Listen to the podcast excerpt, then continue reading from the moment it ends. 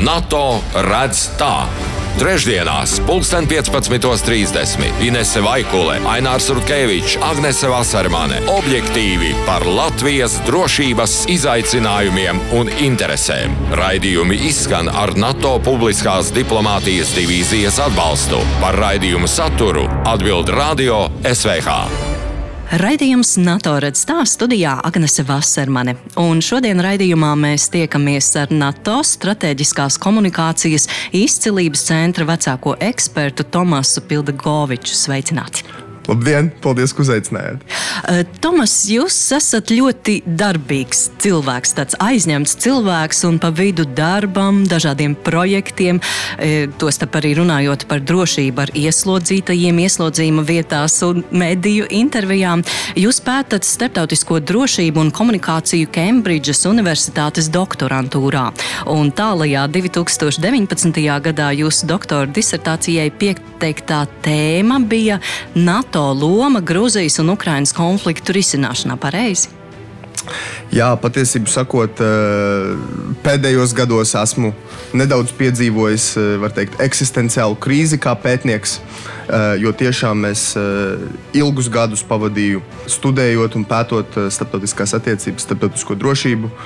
Vispirms Londonas Karaliskajā koledžā un tad Kembridžas Universitātē.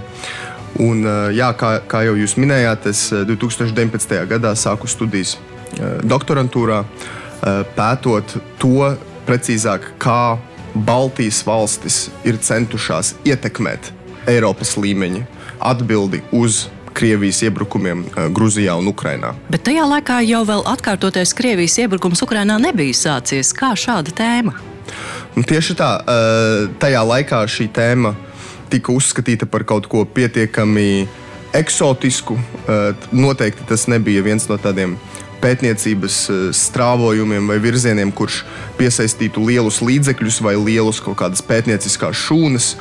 Uh, taču tagad mēs redzam, ka laiki ir kardināli mainījušies, un tieši kopš Krievijas pilnamēroga iebrukuma gan es pēkšņi sajūtu, ka šīs zināšanas, ko es esmu centies ieguvis, ir uh, ieguvušas pilnīgi jaunu aktualitāti. Uh, gan arī vispār prioritātes eh, starptautisko attiecību pētniecībā ir kardināli mainījušās. Piemēram, kaut vai manā eh, universitātē, Kembridžas Universitātē, kas ir tāda sena, konservatīva, tradicionāla iestāde, viņiem tagad ir izveidota vesela pētnieciskā grupa par Baltijas jūras ģeopolitiku. Tā kā pēkšņi tā nav vairs Ķīna vai Indija vai nezinu, attīstības ekonomika. Tie nav vairs vienīgie vadošie temati. Tagad arī Baltijas jūras ģeopolitika ir atgriezusies eh, pētnieku uzmanības centrā.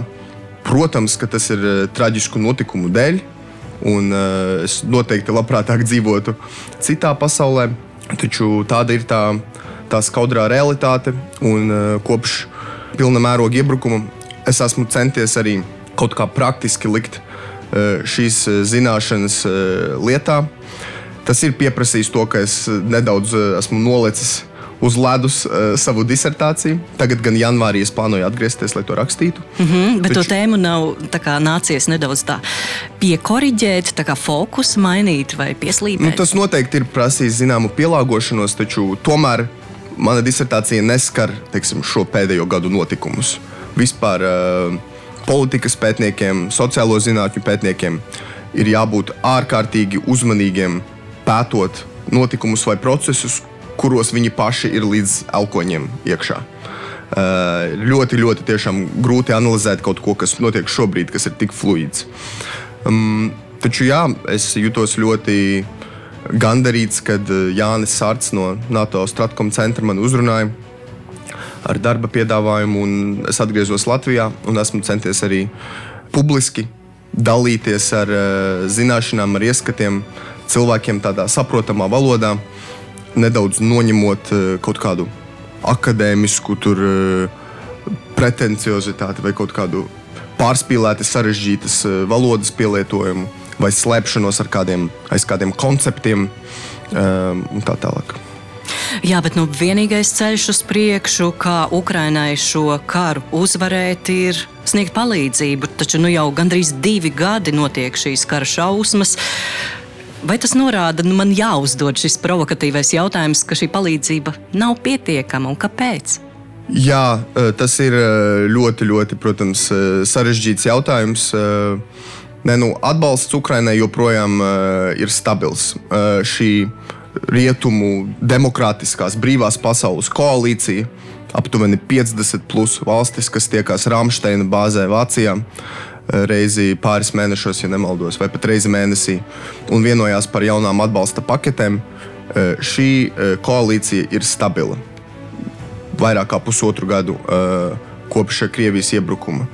Un, ir indikācijas arī no vairākām valstīm, piemēram, no Vācijas, kas īstenībā plāno kāpināt, divkāršot savu militāro atbalstu Ukrainai.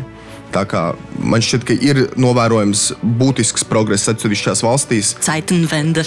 Jā, jā, man šķiet, ka tie tomēr nav bijuši uh, tikai vārdi. Un Vācija, kurā sākumā, protams, bija zināms kūrums, ļoti sarežģītas vēsturisku atmiņu, piņķerēšana, dažādas iekšpolitiskas uh, drāmas. Mēs redzam, ka Vācija saprot, ka šeit nevar izvairīties no atbildības, ka atbalstam Ukrainai ir jābūt stabilam uh, un prognozējumam. Uh, vienlaikus jāatzīst, ka patiešām uh, Ukraina nav saņēmusi visas nepieciešamās spējas, lai spētu uh, būtiski izlausties cauri Krievijas aizsardzības līnijām un atgūtu okupētās teritorijas. Ukrainai joprojām nav gaisa pārsvara. Uh, tagad gan jau šobrīd Ukrāņu piloti iet apmācības ar F-16 iznīcinātājiem. Un, nu, visas indikācijas ir, ka līdz šī kalendāra gada beigām ir jāsāk pienākt pirmajām piegādēm. Protams, ka es neesmu pats nekā, nekur tuvu šādu lēmumu pieņemšanai, bet nu, mhm. šādas, ir, šādas ir indikācijas. Tas, protams, ir eh, ļoti svarīgs jautājums. Eh, vēl viens jautājums ir par eh, artērijas lādiņiem. Eiropas Savienība bija devusi solījumu piegādāt Ukrainai vienu miljonu lādiņu gadā jau mēs šobrīd varam droši pateikt, ka šis solījums netiks izpildīts. Mm -hmm. Visticamāk, tiks piegādāti kādi 700 tūkstoši, kas, protams, arī ir solis uz priekšu, taču tas nesniedz Ukrainai nepieciešamo tā saucamo uguns jaudu, mm -hmm. lai uh, izlaustos cauri. Vienkārši kontrastam viena pati Ziemeļkoreja. Par ko daudziem mums patīk smīkņāt, ka Ziemeļkoreja tas ir kaut kāds tur vispār uh, nezinu, margināls spēlētājs. Viena pati Ziemeļkoreja ir piegādājusi vairāk kā miljonu lādiņu Krievijai. Un šeit mēs varam redzēt to kontrastu starp to, ka Eiropa iepaliek šajās piegādēs. Ne, tas nav tikai politiskās gribas jautājums, bet arī jo vienkārši mūsu industriālā jauda, mūsu ekonomika nav pielāgota šādiem apstākļiem. Un tāpēc lielie industriālās valstis, Vācija, Francija, Viņam uh, tas aizņem laiku pielāgot šīs visas ražošanas ķēdes un vajadzības un tā tālāk. Kamēr, piemēram, Ziemeļkoreja jau gadu desmitus dzīvo šajā kara ekonomikā, gatavojoties karam, un viņi jau kopš 60. gadiem veido būtiskus šādu lādiņu krājumus. Un arī Putins šobrīd skubina, veicina Krievijas pārēju uz tā saucamo kara ekonomiku. Krievija plāno celt savus militāros tēriņus uz 6%. Tas ir ārkārtīgi. 6%. Daudz. Mēs e, daudzi no mūsu sabiedrotajiem, diemžēl, vēl pat nav sasnieguši tos 2% latiņu, kas tagad jau tiek uzskatīta par, tādiem, par tādu grīdu, nevis griestiem. Dažas valstis varbūt 2,5. Nu, Polija man šķiet rāda priekšzīme. ASV, protams, rāda priekšzīme. Taču tas arī parāda to realitāti, teiksim, cik, cik tāls. Um, ceļš vēl ejams. Mm -hmm, mm -hmm. Šī raidījuma nosaukums ir NATO redz tā. Kā jūs, kā NATO strateģiskās komunikācijas izcilības centra eksperts, raksturotu NATO lomu karā Ukrainā kontekstā? Es domāju, ka NATO ir, eh, priekš NATO šis ir bijis ļoti, ļoti akūti nepieciešams modinātājs zvans Eh, mēs varbūt tagad varam nesaukt konkrētus līderus vārdā, taču jāatcerās, ka eh, teiksim, 2019., 2020., 2021. gadā eh, notika pat dažāda veida filozofēšana par to, vai NATO vēl ir nepieciešams, vai NATO piedzīvo smadzeņu nāvi, vai varbūt pasaule ir mainījusies, bet NATO ir kaut kāds augstā kara tur fosīlie. Paliek. Jā. Nu, kā mēs redzam, šī filozofēšana ir izrādījusies murgs. Pilnīgi neiztur nekādu kritiku. Mēs redzam, ka šodien mums ir jābūt absolūti pateicīgiem par to, ka mums ir dalība šajā aliansē, par to, ka mums ir šī absolūti pasaulē spēcīgākā apdrošināšanas polise, kāda vien, kāda vien var būt kas attiecās uz NATO, ir spē, spērusi būtiskas ne, reformas. Tas ir mobilizējis sabiedrotos, ieguldīt savā aizsardzības spējās. Vispār mūsu izpratne par drošību ir kļuvusi, es teiktu, krietni, krietni nobriedušāka un, un nopietnāka. Kas attiecās uz, uz karu Ukrajinā, NATO, protams, pati nav puse šim karam. Uh, taču NATO dalībvalstis, Eiropas Savienības dalībvalstis, kā jau minēju, visa šī Rāmsteina koalīcija ir spērusi ārkārtīgi, ārkārtīgi lielus soļus, lai palīdzētu Ukraiņai pretstāvēt pret šo agresoru. Desmitiem tūkstošu ukrāņu karavīru tiek apmācīti Eiropā un, un ASV. Miljardiem ekonomiskās palīdzības, uh, humanās palīdzības.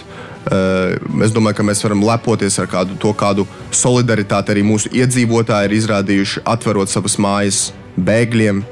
Uh, un nu, arī valstis kā Polija, vai ne šeit, var, īpaši Vācija, īpaši uh, var tikt izceltas. Tā kā es domāju, ka ilgtermiņā mēs esam absolūti ne tikai ar vārdiem, bet arī ar darbiem parādījuši, ka mēs rēķinamies, ka Ukraina būs daļa no gan mūsu alianses, gan daļa no mūsu Eiropas Savienības. Un es domāju, ka tas uh, ceļš uh, uz šiem mērķiem uh, ir pietiekami skaidrs, lai arī tas nebūs, nebūs viegli. Jā, laiks nepielūdzami rit uz priekšu. Šobrīd neliela pauzīte, ievilksim elpu un sarunu ar NATO strateģiskās komunikācijas izcelības centra vecāko ekspertu Tomasu Pildegoviču. Turpināsim pēc īsa brīža. NATO redz tā. Trešdienās, 15.30. Inese Vaikule, Ainārs Rutkevičs, Agnese Vasarmane - objektīvi par Latvijas drošības izaicinājumiem un interesēm. Raidījumi izskan ar NATO publiskās diplomātijas divīzijas atbalstu. Par raidījumu saturu atbild Radio SVH. Raidījums NATO redz tā, un studijā mēs turpinām sarunu ar NATO strateģiskās komunikācijas izcilības centra vecāko ekspertu Tomasu Pildegoviču. Eh, Tomas, jūsu darbība lielā, tā teikt, izpēte lielā mērā saistās ar Krievijas pētīšanu. Kā jūs teiktu, kāda izskatās Krievijas kā valsts nākotne? Kādi scenāriji būtu iespējami un kurš, jūsuprāt, būtu visticamākais? Es domāju, ka pēdējais gads mums arī ir devis pietiekami, pietiekami daudz mācību, ka patiesību sakot, pat visrūdītākie Krievijas uh, analītiķi, Krievijas speciālisti, kas strādā rietumos, pat viņus daudz kas var pārsteigt nesagatavotus. Nu, Viskonkrētāk, protams, šis gadījums ar Prigožina apvērsuma mēģinājumu. Uh, tas tiešām eh, ārkārtīgi pārsteidza pat vispieredzējušākos eh, Krievijas pētniekus. Tā kā mums tiešām trūkst tādas padziļināta ieskata tajā, cik stabils pēc būtības ir Krievijas režīms. Vienlaikus šobrīd mēs redzam, ka par spīti visādām taktiskām neveiksmēm, masveida korupcijai, virkni neveiksmju un sakāvju kara laukā, tomēr mēs redzam, ka Krievijas armija spēja gan cīnīties, gan īstenot jaunas mobilizācijas kārtas. Un tas liecina par to, ka, lai arī varbūt nav tā, ka vairums Krievijas sabiedrības paši ar putojošām lupām piesakās braukt uz eh, Bahmutu, eh, tomēr eh, Krievijas sabiedrība ir ārkārtīgi inerta Un lielākā daļa vienkārši ir tāds pasīvais vairākums, kas vienkārši pievar acis un uh, uzskata, ka tas uh, viņus neskar. Ka, un kamēr tiešām režīms viņus lielā mērā liek mierā, viņi ir gatavi ciest uh, sliktākus ekonomiskus apstākļus, arvien jaunus cilvēktiesību ierobežojumus, dzīve arvien tādā, zem tāda brutālāka, autoritāra žņauga, bet kad tik tas viņus neskar. Uh, un tomēr mēs redzam, ka teiksim, Kremlim ir zināms pamats bažām, un es domāju, ka vispilgtāk šī reakcija izpaužās tādās bailēs no tādiem nekontrolētiem masu, masu kustībām, masu uzplūdiem. Piemēram, mēs redzējām aizvadītajās nedēļās, kā reaģējot uz to, ka Putina režīms arvien, arvien brīvāk īstenībā izmanto tādu antisemītisku retoriku savos publiskajos izteikumos. Mēs redzējām šo gadījumu, kā satrakojies pūlis Dagestānā sagaidīja lidmašīnu, kas ieradās no Izraēlas un uzsāka masu grautiņus lidostā. Un, uh, radās šāds masu īstenībā vardarbības uzplūds. Mēs redzējām, ka uh, autoritātes ļoti ar lielām grūtībām tika ar to galā. Un es domāju, ka tas skaidri, skaidri teikt, skudriņas noteikti noskrēja par Kremļa uh, valdnieku mugurām. Uh, jo tas raisīja tādus būtiskus jautājumus par to, vai Kremlis spēja nodrošināt tomēr tādu dzelžainu kontroli pār visām republikām un tomēr nospiest visur šādas uh, masu akcijas. Uh, es domāju, ka tiešām jā, šobrīd Krievijas nākotnes scenāriji lielā mērā ir piesaistīti kara iznākumam Ukrajinā. To, cik svarīgs šis karš ir Kremlim, mēs varam redzēt arī tādā retorikas maiņā. Ja agrāk tā bija speciālā militārā operācija, tagad tas ir karš. Ja agrāk tas bija tikai operācija ar mērķi likvidēt Kievas fašistisko režīmu, tad tagad tā jau ir cīņa pret NATO ielenkumu, cīņa par Krievijas eksistenciālajām interesēm. Un visbeidzot, jā, Krievija tagad arvien vairāk apgalvo, ka viņi cīnās pret visu NATO. Eh, tā kā mēs, mēs redzam, ka Putins iet uz tādu vispārējas militarizācijas kursu, vispārēju pārēju uz kara ekonomiku, jo viņš saprot, ka viņa paša dzīvība, eh, viņa paša nākotne lielā mērā izriet no tā, vai Krievijai tomēr eh, izdosies sasniegt savus militāros mērķus Ukrajinā. Katrā ziņā eh, Krievijā nākamgad martā ir paredzētas kārtējās viltus vēlēšanas. Domāju, nepārsteigšu nevienu klausītāju. Putins kandidēs, un es arī nepārsteigšu klausītāju. Ir, man ir aizdomas, ka Putins. Jūs turpinās, droši to varat apgalvot, jā, vai ne? Jā, Putins plāno valdīt līdz mūža galam. Vai viņam tas izdosies, to šobrīd grūti pateikt. Bet kas būs pēc tam? kad Putina vairs nebūs nāks nākamais Putins?